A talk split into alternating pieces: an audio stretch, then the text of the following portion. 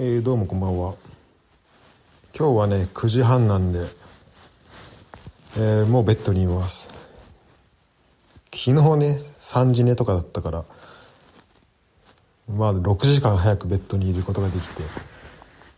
ただ昨日もねあのー、ポッドキャストを1時ぐらいに撮り始めたらなんかで一人でずっと喋ってたんだけどでまあそれ多分全部は出さないと思うんだけどなんか気づいたら3時ぐらいになってて。うんちょっと時間が経つのは怖いなっていうのはちょっとあるね。これなんかねあの、まあ、日記を書いてる感じに近いからフランス行った時に日記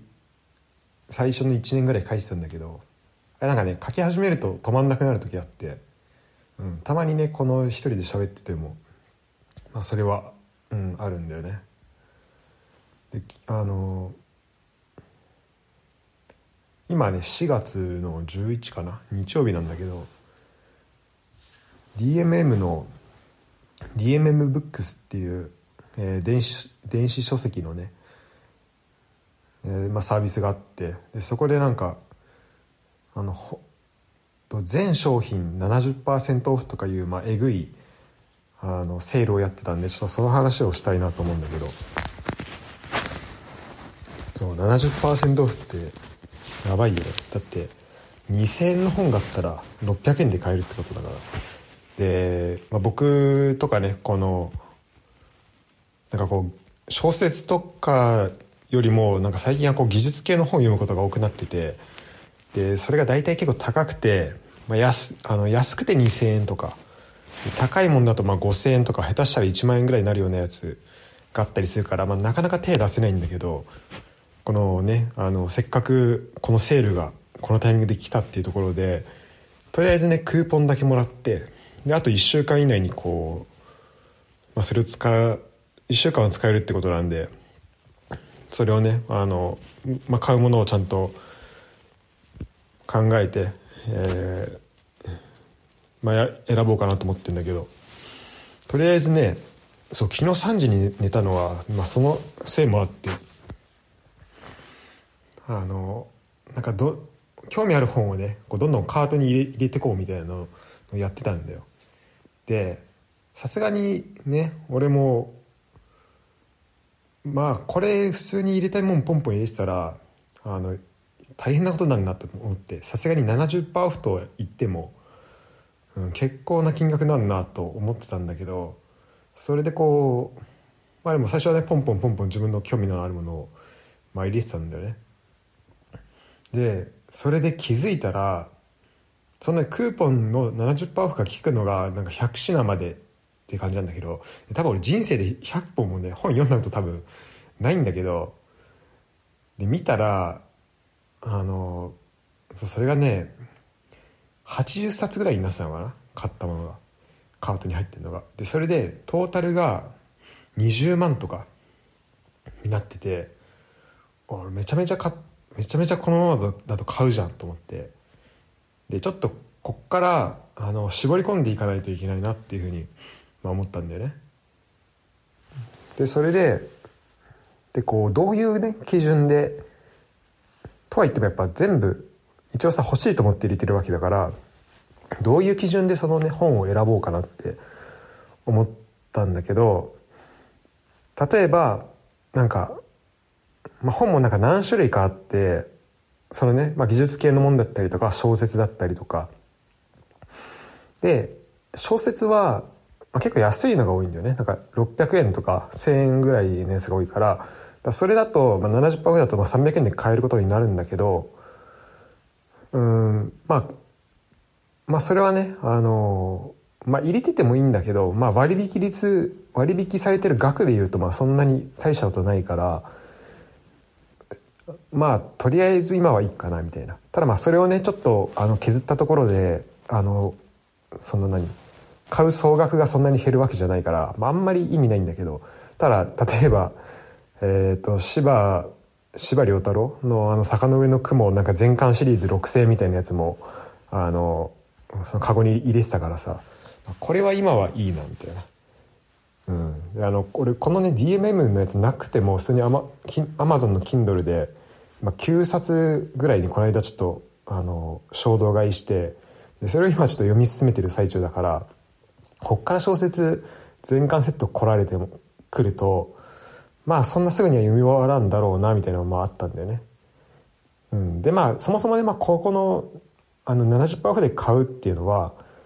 まあ、この1年以内で読み終わろうみたいなそういうことではなくてまあなんか資料としてこう持っておくというか、まあ、長期的にこう結構長い時間をかけて、まあ、読んでいければいいのかなっていうので、まあ、買ってはいるんだけど、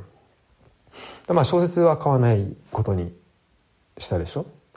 あ、多分12冊ぐらい買ったかもしれないけど。で、まあ、あとなんかルポ系？なんかちょっとノンフィクション系のやつもまあ面白い騒動のあるなと思って今ちょうどなんか話題になっているあの入管その外国人の人をのなんか入国を管理する入管っていうところのなんかルポだったりとかっていうのはあとなんかあの戦争の時にねあの人肉を食べた人の話っていうのがあってでそれってなんか本屋だとまあ見ることないしあのだからなんだろうこのなんかそういう本があるって今まで知らなかったんだけどあなんか自分が全く経験したことのないこの人生を歩んでる人の話って面白いなと思ってそれはカゴに入れたかな。でそこから排除していったものだと、まあ、ちょっと高くて結構ねその技術書をね結構ポンポン入れてた入れてたんだよねでもやっぱそこからいくつかこう削っていかなきゃいけないなっていうふうに思ってあのそうでそれがねちょっと今回の、えまあ、本題になってくるんだけど、まあ、今のねその技術書っていうのは、まあ、大体何か自分がやりたいことがあって買うわけよ。例えばなんかプログラプログラミングのこの技術ができるようになりたいとかうんなんかその EC サイトを作りたい、えー、とフルスクラッチこのゼロからねゼロから作りたい。だからこの本を買いますとかあとなんかサッカーのことをもっと知りたいだからこの本を買いますとかいろんなことをいろんなねことを考えながらいろんな目的を持って、まあ、サッカーの本とかはまあ技術書って言わないけどあのその今自分が研究してる分野に関係する本をやっぱ読みたいなっていうふうには思っているんだよね。でその時にじゃあねその自分の興味あるやつを買ったらいいじゃないかっていうことなんだけど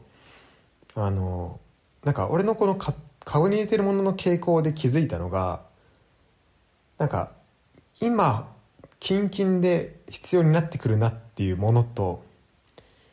あともう一つはなんかちょっと今の興味のあるものからちょっと遠いもの。例えばなんかネットワークの仕組みがどうなってるかみたいな本とかもあのちょうどねうち1ヶ月ぐらい前まですごい w i f i の調子悪くてその時なんか友達が結構その w i f i のあの多分なんかネットワークエンジニアみたいなのをやってる人がいてなんかその人にこう家来て新しい w i f i 持ってきてもらってあのやってもらったっていうのがあるんだけどなんかそういうのを見てあなんか俺ももうちょっとこう知ってたらいろいろできたんかなとか、まあ、そういうふうに思ったわけよ。でなんかそういうのもあってなんか一応ねそのネットワーク系の本とかもあの、まあ、入れてたのねその、えー、カゴに。入れてたんだけど、まあ、まあそれとかあとなんだろうな、まあ、いくつかねその自分がすぐ使わないだろうなでも買っとこうみたいなのはあるわけよ。でそれは確かに長期的に見てあのいつかねあの今買っておけば将来あこの本欲しいなってなった時に、まあ70%オフでの値段であの使うことができるからまあそれはそれですごいいいことなのかも。その長期的にはいいのかもしれないんだけど、まあ、それなりに限られた予算で買いますってなった時に、まあ、ちょっとどうしても、ま、選択肢から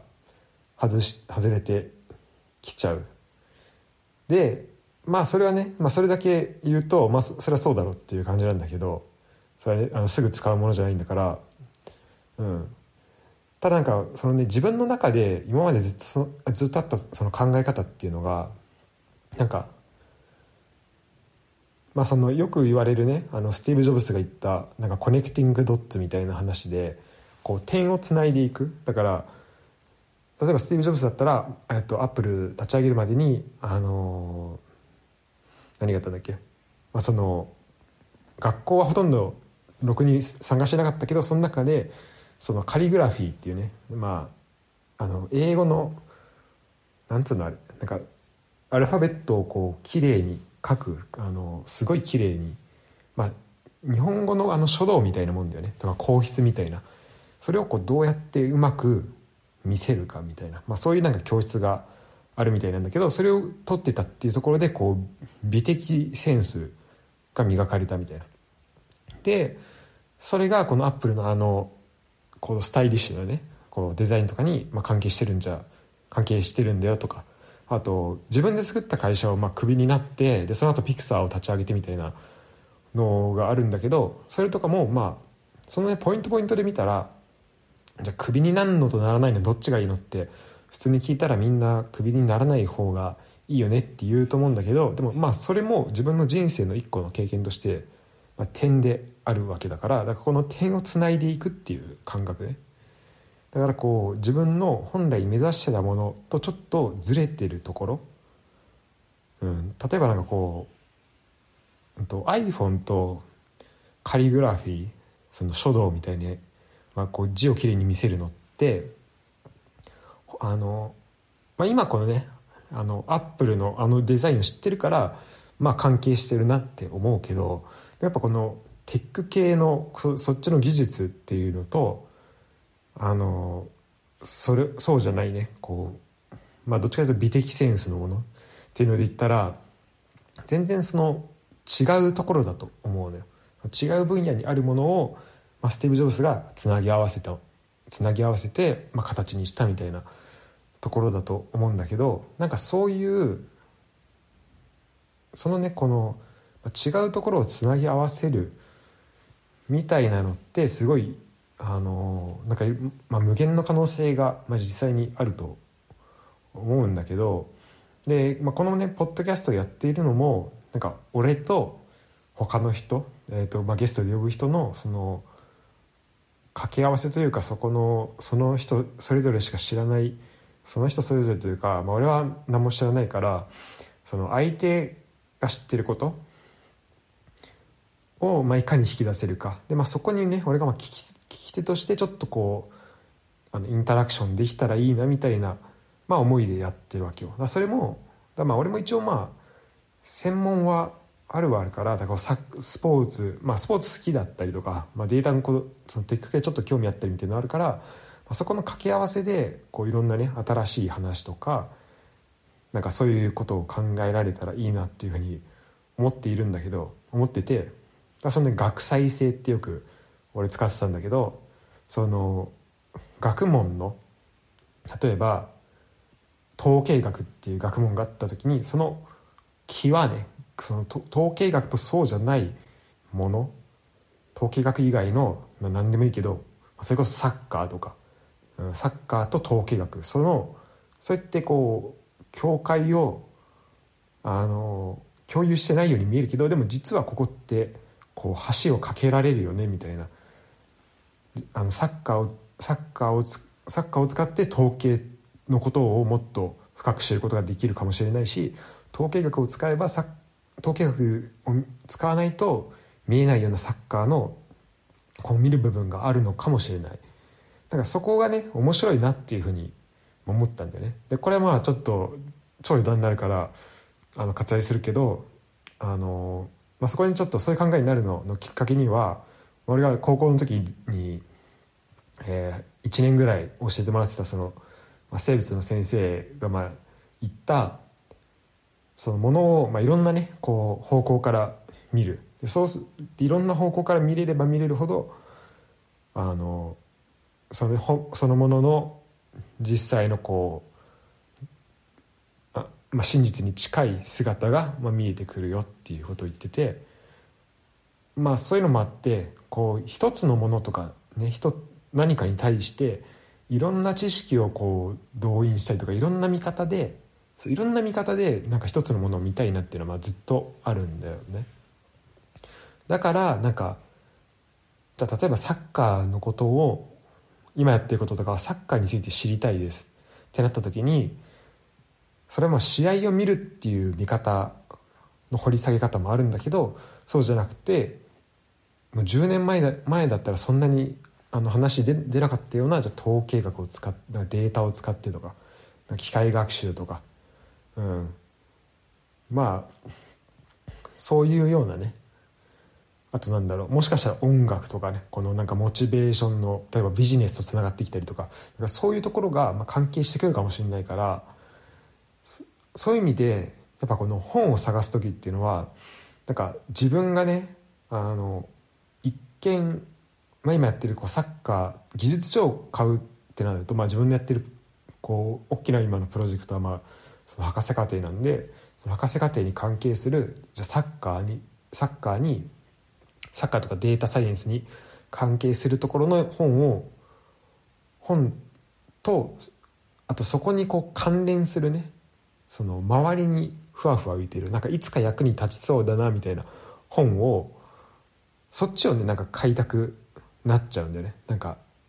どっかでつながってくるだろうみたいな。でもなんかこれってその自分のねあのやってることとあまり関係していないことをの方にこう目を向けるのってなんか実は違うんじゃないかなっていう、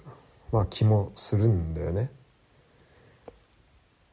でそれは、まあ一言で言うとこの、まあ、まず深みをねこうちゃんと作ることがすごい大事なのかなと思ってて。あの一つの分野だからサッカーだったらサッカーについて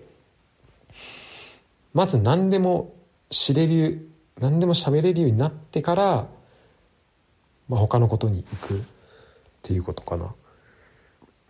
うんまあ、もしかしたらちょっと違ううんそうねちょちょっとニュアンス違うかもしれないな。なんかまあなんかね何かをそうなんかまあ、わざわざ、ただそれなんかね、好奇心があって、これを学これをちょっと知りたいなっていうので、あの、新しい本買うのはもちろんいいんだけど、なんか、わざわざ遠回りをしてやろうと思って、こう、遠回りをしていく、こう、その自分のね、やってる分野から離れたところに行くっていうのは、まあ、なんかね、そういうふうに考えた時もあったんだけど、なんか今、今の考えとしては、なんかそうじゃないのかなっていう気がしてんだよね。なんか、あくまでその時点での、こう、その時点その段階で自分が持ってるなんか課題とかここれをやりたいなとかってそういうなんか欲求みたいなのがあるんだけどあくまでそこに向かうってそこに向かうのをなんか最短距離で行くあくまでそこは最短距離その最善の手段で向かう向かうっていうのをやり続けてでなんかその努力ってなんかめちゃめちゃ大事かなって思うんだよね。でそれやり続けた結果あなんか後から振り返ったらあこっちじゃなくて違う道もあったねとかなんかそういうふうになるのかもしれないんだけどなんかわざわざなんか自分から、まあ、このね最短ルートは遠回りを自分から選ぶってことは自分がこう最短ルート見えててでもあえてこっち行きますよっていうことじゃないですか。でもでなんかそれはねなんか違うと思うし多分そういうふうに考えてってる時って多分最短ルートがまあなんか見えてないと思うんだよね。それかもう最短ルート本当頭おかしい人はやっぱこうその遠回りがこう最短ルートだと、まあ、信じていてで、まあ、周りにねこうなんかうまいなんかせなんか説明する時に、まあ、あえて自分はこう遠回りをしてるんですよみたいな説明をする、うん、でまあ自分の中では自分だけがこの遠回りが実は最短ルートになるっていうのを、まあ、知っているみたいな。まあそういうパターンはねあの、まあ、俺もわかるしなんかあると思うんだけどでもやっぱあくまでなんか自分の中ではその今自分がこう進んでいるところがなんか最短ルートだとなんかそこをやっぱ取りに行く。自分からそこに進みに行くっていうのがすごいなんか大事かなっていうふうに思いました。なんかねまあ怖さもあるしなんかうん。まあ遠回りするってことは遠回りをししてるっていうこう自分でね自覚をしながらその道を行くってことは、まあ、すごい保険かけられるし自分に。なんか、まあ、別にね勝負しなくてもだって遠回りしてるから別に時間かかってもいいわけじゃん。遅くてもいいしなんかそこで自分で言い訳できちゃうんだけどでもそうじゃなくてやっぱこの道がまずこの道が見えてるからこの道を進みますってなれることがあのそういうね状態に持っていけるってことが大事だと思うしでもそのためにはまずその最短ルートを見つける。自分はこここの道を行ったらうん。その目の前のそうこうなんだろうな。まあ、目の前のそうねこう自分の中で最短だと思うもの。にこう飛びついていくっていうのは実は結構大事なことなんじゃないかなっていうのをふうに思うんだよね。うん、でここでねあのその最短っていうのはじゃあ何をもって最短なのかっていうことがあってうんと、まあ、大きく分けるとなんかお金で、まあ、最短っていうのは要はだからそこに行くとそれだけのいいことがありますよっていうことでそのいいところに行くまでに、まあ、どういう道をたどるのかっていうところなんだけどうんとまあなんかコス最短ルートだどの道を取るかっていうよりはまあコスパの話かな。どれだけの時間をかけてだどれぐらいのものを得たいのかみたいなになった時にあの、まあ、大きくやっぱこうお金っていうか最終的にこうリターンを得たい人っていうのとあとそうじゃなくてなんかこうなんて言うんだろうな、まあ、楽しみたいとかなんかこういい生活いい生活って言ってもお金をかけたっていうのじゃなくてまあなんつうんだろうな、まあ、健康でありたいとかなんか友達と楽しく遊んでいたいとかなんかネットリックスを毎日なんかこう新しい何かをこう見ていたいとか何か作りたいとか、うん、なんかそのねこうお金っていう、まあ、何かをこう、まあ、経済的に得られるっていうところとあとまあそうじゃないところが、えー、あるのかなと思っていて。でお金のところでそうだからそこがやっぱなんかこうみんなのねあのまあ、お金をねこうパッと手に入れられるその最短距離を進むんだっていう人もいれば、それ周りの人から見たらなんかそのだからお金を価値価値のその基準にしてる人から見たらえそこの道行くのなくないみたいなそうやったら別にお金あの何も成功できないよみたいな風に思っててもでもそれをね本人からしたらまた全然違う価値観でその行動してるみたいなことは全然、えー、あるわけで。だからやっぱこれね人によって全然その行動の基準が変わってくると思うんだよね。うん、だからそう、まあ、最終的に、まあ、いつも言ってるようになんかみんな違うね。違うその考え方とかその価値観価値基準を持ってるねみたいなことに、まあ、なってしまうんだけどあの、まあ、俺がそこの中であの、まあ、気をつけたいなっていうふうに思ってるのはなんか批評家にならないっていうこと。なんか、まあ、今こうなんか、まあ、人のそうまあ、それ批評家っていう、まあ、職業にならないっていうよりはこうやってることとして、うん、その批評家にならないっていうところで、まあ、批評家っていうのはだから何を言ってるかっていうと本当、まあ、口だけでこれはいいこれは悪いみたいなことを、まあ、言う人、まあ、それにはやっぱりなりたくないなと思うし、うん、でもなんかそれって例えば誰かの行動を見た時になんか自分のその例えばじゃお金だったらお金についての価値基準しかなかったらなんか誰かの行動を見てもう白黒はっきりつくわけじゃんだからあだからその、ね、白黒つくものに関してはやっぱりものだったりあと自分の中で正解があるものに関してはこれは違うと思うとかこれはいいと思うっていうのはまあ言える自分ではありたいなと思うんだよね。なんか自分がこれ違うなと思ってるのにああいいですねってなんか合わせるように言ったりとかはまあしたくないっていうのはあるんだけどでもなんか白黒でも例えばそのねやっぱ白黒つけるのってすごい難しいなっていうふうには、えー、思っててこう価値基準が、えっと、さっきちょっと言ったけどお金しかなかったら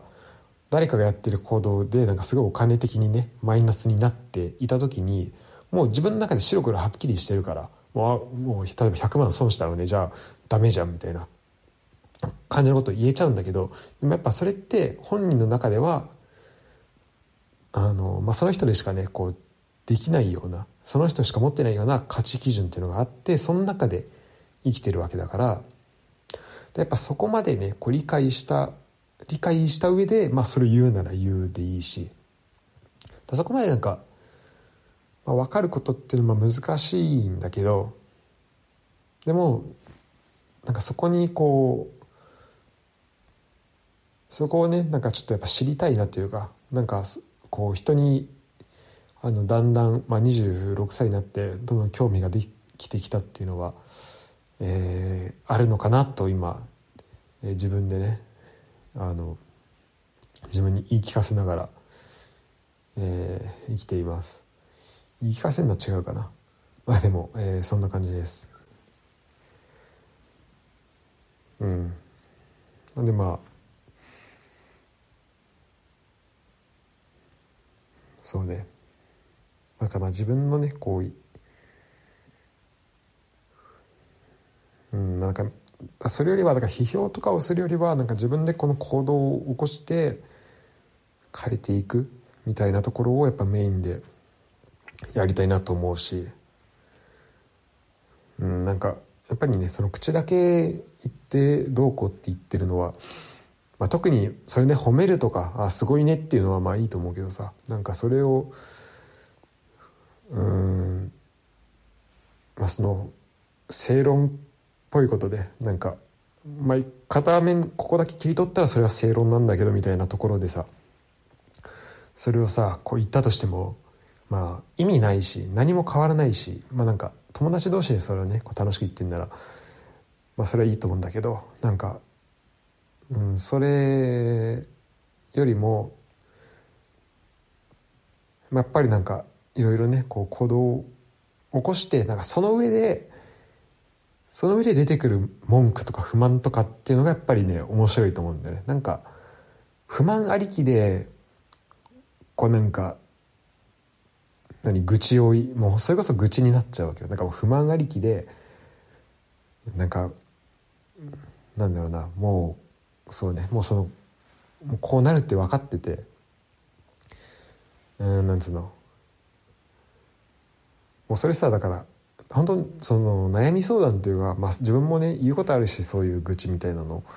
だその親しい人とかだったらまあいいのかもしれないんだけど。でもやっぱりなんかある程度やった上で上でそのめちゃめちゃ頑張った上で出てくるなんかからこそ見えてくる愚痴とかなんか不なんか不満なところとかっていうのはあると思うんだよね。なんかせめてそこに行きたいなっていうふうに思っていて。うん。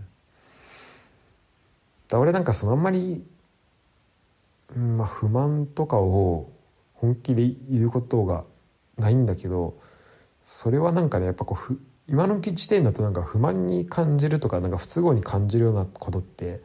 大体自分が何もやってないことだったりこういやまあそりゃそうなるでしょみたいなそそんなそんでそんなんでなんかいい方向に行くと思ってたのみたいなこう自分でツッコミがねできちゃうようなことばっかだからだからなんかあんまこう愚痴をする気にもならないというかなんか愚痴をした時になんか自分の中でも答えあるんだよね。なんかその状態でなんか他の人に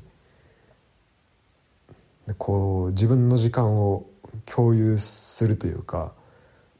なんかこう聞かせるみたいなのがまあ嫌で。なんそれやったらもう言わそんなん言わずにまあ、自分の中でなんか、まあ、そのそのなんかちょっとふなんて言うんだろうな。その不便に思ってた気持ちとかなんかそういうのをなんか温めていければいいのかなっていうふうには思っているんだよね。とは言ってもまああのそれもだから、まあ、今自分のねこの価値観を通して言ってるだけでなんかやっぱみんなその愚痴を言う時ってなんかこういっぱいいっぱいみんなやりながらその中であの出てる出たのがそのやっぱ愚痴だと思う。愚痴とか不満とかとかだと思うしなんかそういう話はねあのなんか俺がそれを俺がそれをなんか聞いた時に嫌だなとかって思ってるっていう話では全くなくてむしろなんかそういう話聞くのはすごい好きだからあの好きというか、うん、ああなんかそういう考え方あそういうことなのねとか、まあ、あの普通にねあの、まあ、友達の話を聞いた時に大丈夫かなって思ったりすることもあるしやっぱこう言ってよくなることっていうことも、まあ、あるからその聞くことに関してはいいんだけどなんか自分が言う時は、うん、だそういうこともあってあまり、まあ、愚痴とかを言ってないと、まあ、自分では思ってるんだけどどうなんだろう。うんえー、ということで今回は結構話してしまいましたけど、えー、そうだからねその最短距離を生き続けるっていうことねやっぱそこをなんか続けるパワーというかなんかそこがやっぱ大事だなっていうふうに、えー、思うんだよねなんか難しいんだけどだだからまずやっぱその最短距離見つけるっていうところかな。で、それは、そうだ、今ちょっと話ぐるっと回って戻ってくるけど、そのお金、だこの仕事をしたら、この本読んだら、例えば100万円手に入りますっていうのと、あとこの本読んでみたいなっていう、このことについて知りたいなっていう、なんか、2種類あると思うんだね、この動機としては。で、まあお金って言ったけど、まあお金じゃなくて、なんか、なんか違うこうものなんかなんか物質的になこ物質的だったりとかこうなんか階級というかそういうのが曲がっていったりとかこうまあ目に見えてこう良くなっていくものっていうのとあとまあ好奇心とかなんかその自分で感じるところだったりみたいなそういうなんかそういうものなんだろう、まあ、内面的なもの。で、まあなんか、それはね、どっちを追ってもいいと思う。なんかお金とかもなんか物のために動いてもいいと思うし、その、自分がこれをやりたいからとか、なんか興味があるからで、まあ動いてもいいと、うん、思うんだよね。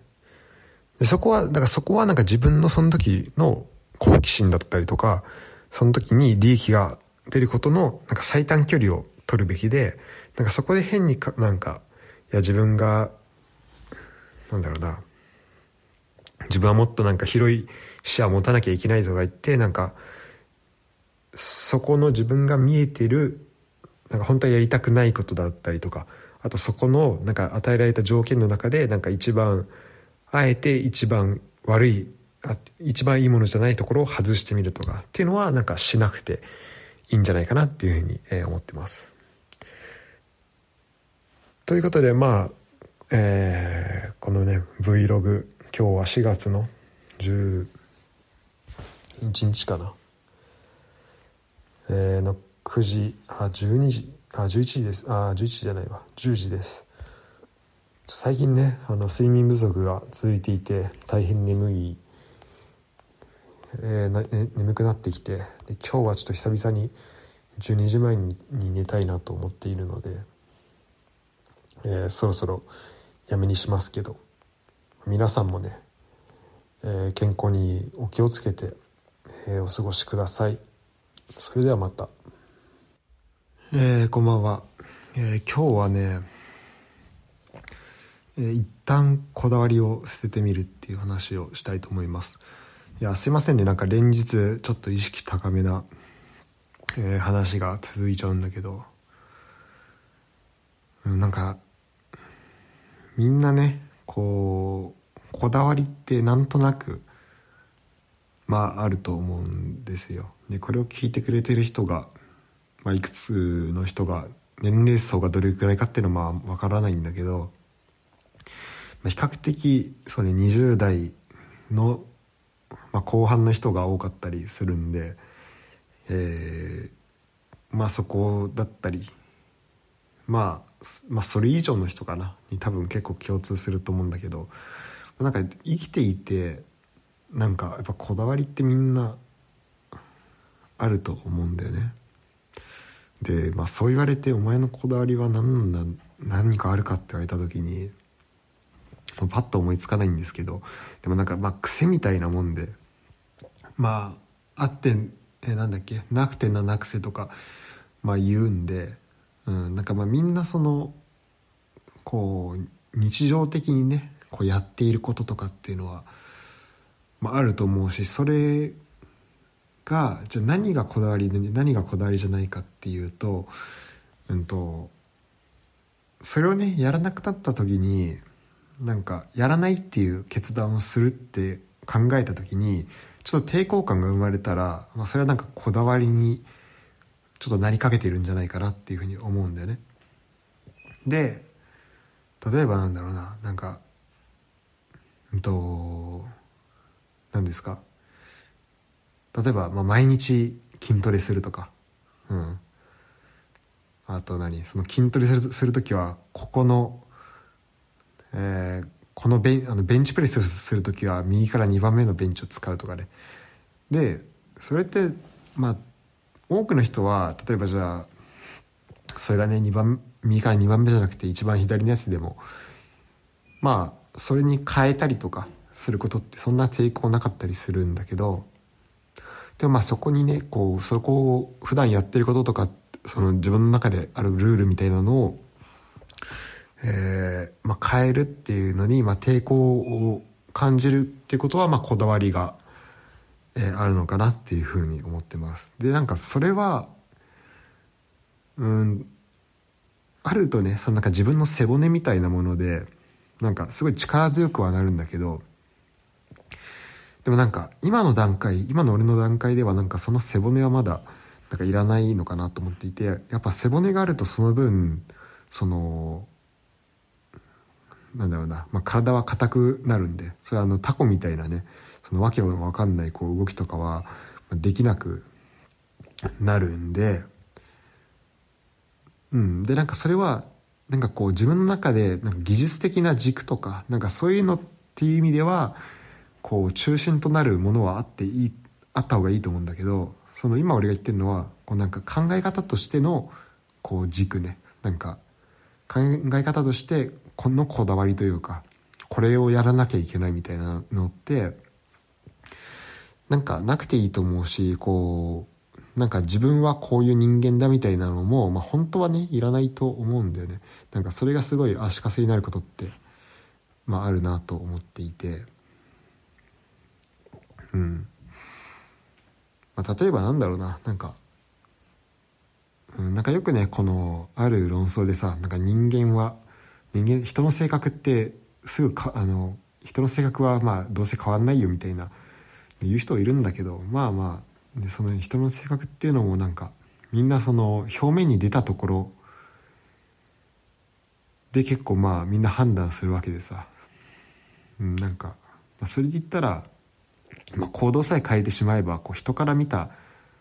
評価とか人から見たその人の性格っていうのはまあ全然変わるんだよね。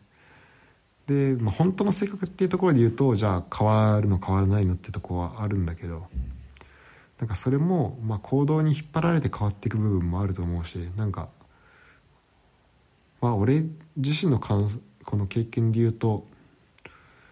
まあ、なんか変わり続けているなというかなんか自分の性格どうなのって言われた時にそれこそ日によって違ったりもするしまあ分かんないなっていうのは、えー、あるんだよね。でなんかまあ今めちゃめちゃ話したいことがあったんだけど、えー、ちょっとどっかに飛んでしまったな。これをねやるとね大体ねあの最初10分ぐらいで話そうと思ってたのが30分ぐらいになっちゃってでそうこうなる時はね大体ねやっぱねちゃんと寝てない時なんだよね。うん。あでそうまあ例えばじゃあ俺の中でそういう意味でのこだわりは、まあ、こだわりっていうとうんまあなんだろうな、まあ、いい意味にも聞こえるけどなんかまあこだわり自体はあってもいいんだけどなんかまあ素直にね、えー、なりたいなっていう ふうに思うんだよね。だからある程度その軸はやっぱりあっていいと思うし、うん、ここは譲れないみたいなのはうん、なんかあってもいいと思うんだけどなんかそれをそれはまあ心の中で持った上でこう相手とコミュニケーション取る時にまあそこを出すのか出さないのかみたいなところ。それで言うと別にあのそこをね出してまあ良くなることっていうのもまああるんだけどそのそのなんか出し方っていうのもすごい難しいしその自分が出したこだわりっていうのをなんか相手が理解できしてくれるわけじゃないから100%。そこのなんか表現の仕方っていうのは、うん、まあ難しいんだけど、うん、だからそのね相手まあこれちょっと前のポッドキャストでもちょっと話したんだけど、まあ、相手をねまず自分のこと自分の考えていることっていうよりも、えー、と相手にどう伝えるかとか相手にどうやって理解してもらうかみたいなところを、まあ、まず軸に置いて。でそれができた時にこう自分それがまずできるように自分をどんどんこう良くしていく。相手をまず楽しませるっていうのをこうまあ置く。でそのために必要いらないもの。だからよく言われるなんか無駄なプライドは捨てろみたいなまあなんかそれに近いのかなっていうふうに思ったんだけど。なんかそこはその目の前の人を喜ばせるためになんかいらないこだわりみたいなの。そこにこうそこで変えれそうなこだわりみたいなところは全然変えていっていいんじゃないのかなっていうふうに思ってます。うん。なんか俺こだわり自分であるのかなって考えた時に多分周りから見たらなんか俺これこだわりだと思われてるんだろうなっていうのが、まあ、ベジタリアンをね今、えー、やっているんだけどなんかまあ多分これとかはその他の人が見たらああのこの人は野菜をねこうなんか食べる。でなんかそこには、まあ、いろんなこだわり例えば環境に対する、うん、ことを考えていたりとかあのあるんだろうっていうふうに、まあ、思う人もいると思うんだけどなんかあのね実はね、まあ、これ俺ベジタリアンをやってるのはもう完璧に、まあ、自分のために、えー、やっていてで、まあ、自分のためっていうのも2つあって1個はまあ単純になんかあのお肉食べるとなんかちょっとでお肉がねなんか体と合わないなっていうのをすごい最近なんかちょっとずつ感じるようになってきてでこれはなんか俺の調理の仕方が悪いのかもしれないんだけどなんか豚とかを食った時になんか大体お腹痛くなってでその便通がねすごい悪くなるんだよね。で俺その昔小学校の時に手術手術してたからそのお腹を。っていうのもあってお腹が結構その敏感なわけよ。だからちょっとちょっとそのお腹に負担かかるもの食べるとすぐお腹張っちゃうみたいなのがあってでなんかそれがあるとそれってなんかじわじわと1日2日続いたりするわしてさやっぱなんか体調良くないんだよね。だからなんかそれはなんか自分にとってなんかいらないなと思うしでなんかそれをね上回るぐらい美味しい肉とかを食べてれば別だと思うの。だからなんか焼肉屋さんに行ったりとかなんか外食した時になんか肉をわざわざ食べないっていうのはまあ別にやんなくて、うん、いいのかなってまあ思ってるしまあベジタリアンやってた期間もあるけどね。なんか あのその時焼肉屋さん行って自分だけサラダバー食うみたいなことはあの、まあ、ししたりもしたけどでもまあ別にそそこまでやらなくてもまあいいのいいなっていうふうにはまあ思ってるんだよね。なんかその時はその1ヶ月チャレンジみたいなので1ヶ月とにかくベジタリアンまあ続けてみるみたいなことをまあやっていたから、うん、まあそれでやってたんだけど、うん、だからまあそのまあそのベジタリアンで言うと、まあ、こだわりというかその、まあ、まず自分に自分へのこう自分が楽しいというか自分がまあいい気分でいるために、まあ、まだにな今実験中であのなんかじ自分のね体になんかどの食材が合うのかみたいのを、まあ、いろんなたいろんなのを試してる段階でで最近食ったそのなんか豚肉をね何回か食ったんだけどなんかそれがあまりこう体に合ってなかったからちょっと今頻度を落としてるっていう状態です。でまあ鶏とかねあの牛とか、まあ、他もあの、まあ、買ってみてこうちょいちょいいろんなのをつまみながらやっていこうっていう感じなんで、まあ、完全なベジタリアンではないんだよね、うん、でこれをやってる目的はそもそもなんかいろんな食事の体験をしたいっていうのでなんかやっぱ野菜をあんまり知らなかったなっていうのがあって俺がフランスに行った時に、うん、でやっぱベジタリアンになるとなんかそれだけであのスーパーで行くコーナーとか変わるんだよね。でそこで見る探すものとかも変わるし、うん、やっぱそれだけでなんか全然違うなっていうふうに、まあ、思ったから。うんなまあなんかそれは楽しんでやってるっていうのはある。だから一つはまあ自分の健康というかなんかお腹痛くならないために、うん、っていうのでやってるのともう一個はなんかまあ実験的にこう、まあ、楽しんでなんか野菜だけでどれぐらい美味しいもの作れるのかとか野菜だけでどれぐらいなんかあのお腹を満足できるのかとかあとなんかそのドキュメンタリーであの野菜食べてる方がその筋トレとか運動とかその効果出るっていうねのを見たんだけどそれが実際どうなのかそれって、まあ、自分の体だとどうなのかみたいなのって、まあ、自分の体でやんなきゃ分かんないから、まあ、そこを見てるみたいな段階ではあるんだけどじゃあそのねベジタリアンベジタリアンをやめて肉食えって言われたら全然食べるし肉も好きだし基本的に何でも食べるからうん。だからなんかそこそういう意味ではそのだそれをやめることに対する抵抗はない。だからそのルームメイトが肉入りのなんか食事作ったらそれ全然食べるしてかありがとうっていう感じだよね。それ、うん、だからそうなんそういうふうに思ってる。ただなんかね今ちょっと逆に不安になってきたのがなんかもともと今ルームシェアしてるうちの、えーと、6人中1人がまあもともとベジタリアンででそこに俺が入って、まあ、ベジタリアンやってるのが2人みたいな状況だったんだけどなんかそれにつられてかあのルームメイトもう一人もなんかベジタリアンというかなんかスーパーでは自分から肉は買わないように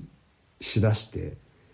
そうするとなんかねこう、まあ、みんなでさそれぞれ料理作ったりするんだけどさなんか肉の肉じゃない食事のなんかこうバリューバリエーションがさすごい減っちゃう。っていうのはなんかこうそれはそれでどうなんかなってとはまあちょっと思うかな。うん。そうだからねなんか美味しい肉なんか何ご何者何事も何でもなんかあのちゃんとね作ったものだったら美味しいなっていうふうに思うんだよね。で野菜ってなんかやっぱそれやりやすいなと思ってなんかその何無農薬とかなんか有機栽培した野菜みたいなのってとか、まあ、農薬使っててもなんか、ね、それが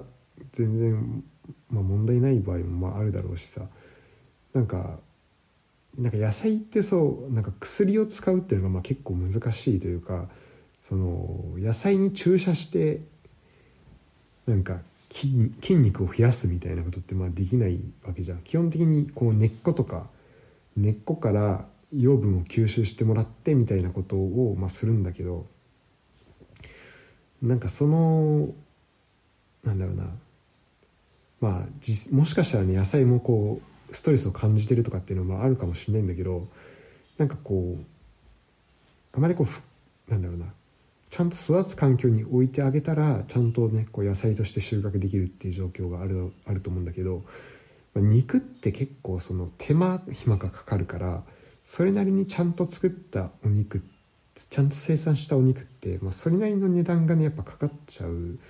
と思うんだよね。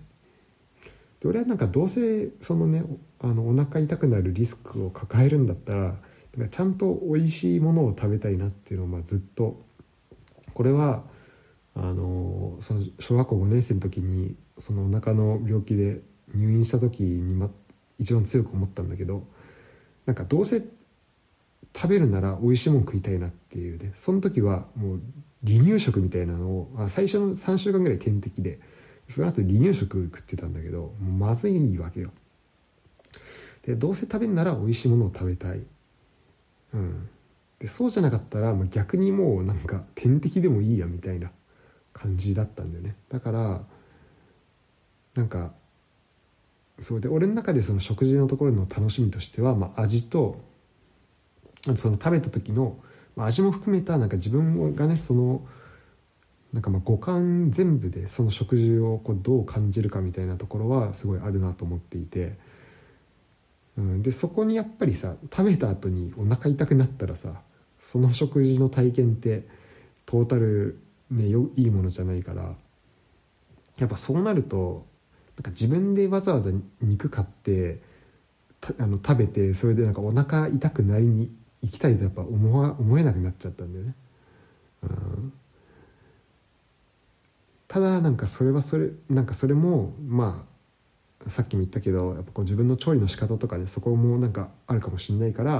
まあ、たまに肉を買ってみてあやっぱなんかちょっとまだ合わないなみたいなのをなんか今繰り返しています。うん、でなんかそう今のところね買ってるのがそのスーパーのあの、まあ、パック詰めされた肉ばっか買ってるからあのドイツだとそのカウンターみたいなところでさ、まあ、お肉屋さんがスーパーの中に入っててでそこでこう肉を、まあ、切り売りしてくれるとこがあるから、まあ、そこで買った肉とかだったらもしかしたらすごい美味しかったりとか、うん、そのお腹痛くなるかもなみたいなそれをねこう乗り越えてくれるようなやっぱなんか美味しいものを食べたいなっていうのは